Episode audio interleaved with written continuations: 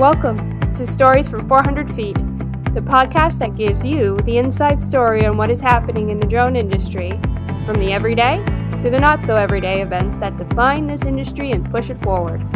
If a drone flies, we'll be there.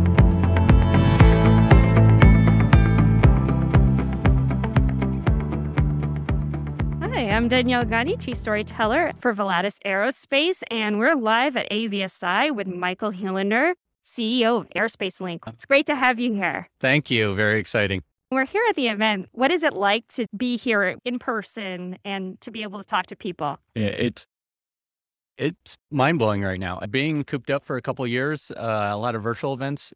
There's just something different when you uh, cross paths with someone in the hallway. The conversations that we're having today in the expo center I've tried to walk through the expo center 10 times. I haven't made it through one aisle without running into something we know or we've seen virtually. And we're striking up conversations about potential projects together and supporting each other in the UAS industry. And, and it's been amazing. So Airspace Link has been doing, and that's really important for what Airspace Link is doing. You know, mm-hmm. those partnerships are really important. Can you talk about some of the things that you're doing and working on to move the industry forward? Yeah.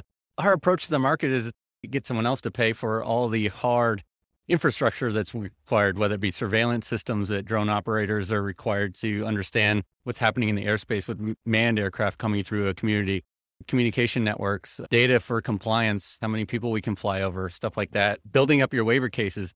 Uh, so we've done a good job of starting to tap into the Build Back Better funds and infrastructure funding to look at airspace and the technology required to fly safely and beyond visual line of sight as an infrastructure that is earmarked uh, for the drone industry. So we've been able to do that and have cities, states, um, and counties actually pay for this technology. At the same time, we get them to put in budgets to seed the market. So a lot of the drone manufacturers and service companies, we actually have budgets for them to start to do medical delivery within these communities. See the technology so that instead of paying for all those capabilities, they're being paid to fly within these communities on those infrastructure funds. That's what's really important to us is build and manage the systems and then in some cases fund some of the operators to go fly within these communities. So you're really enabling uh, the industry in, in, multiple ways. You're getting the talent, you're getting the funds, and then you're building what is necessary. I can't even begin to say how important funding is for mm-hmm. this particular industry.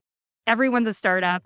Yes. And it's it's month to month in a lot of cases. Mm-hmm. And just to have that funding from the government to be able to move this amazing technology forward is so important. So what you're doing is really important. I know our time is short here today, yeah. so I'm not going to keep you for very long. But what are you looking forward to in 2022? We're really excited this year. We have multiple projects that have been funded for medical delivery in multiple communities that we're deployed to, some states. North Dakota is a big one. There'll be six drone operators that will be flying on the Vantis system that Airspace Link is supporting up there. And again, they're being paid to fly on the network to get their hours for their type certification and then also testing our system. Can you quickly, for our listeners who might not know what Vantis is, t- explain what's going on in North Dakota? Yeah. So, North Dakota has invested $50 million in the systems that they feel are required to support the safety cases and compliance for the FAA. And that entails, you know, $500,000 radar systems, surveillance. You know, a drone operator can't go and put in these systems everywhere in the country, but to put in a, one mile highway costs $10 million. Well, to put in airspace is actually the systems isn't as expensive compared to roads. So North Dakota is putting in those systems, making sure that they are in great locations for low altitude. They're making sure they have good uptime. They're putting in communication networks that it's shared. Anyone can use it. It doesn't matter if it's Zipline or Zing drones. It's whoever wants to leverage that technology and data to stay compliant and uh, and then help with their waiver case process. And the more they use the system, the more that our data and, and platforms are being approved, along with their drone manufacturing type certifications. That is so awesome. Yeah. Thank you so much for joining me today. It's it's been a pleasure. Good luck with the rest of AUVSI. Thank you.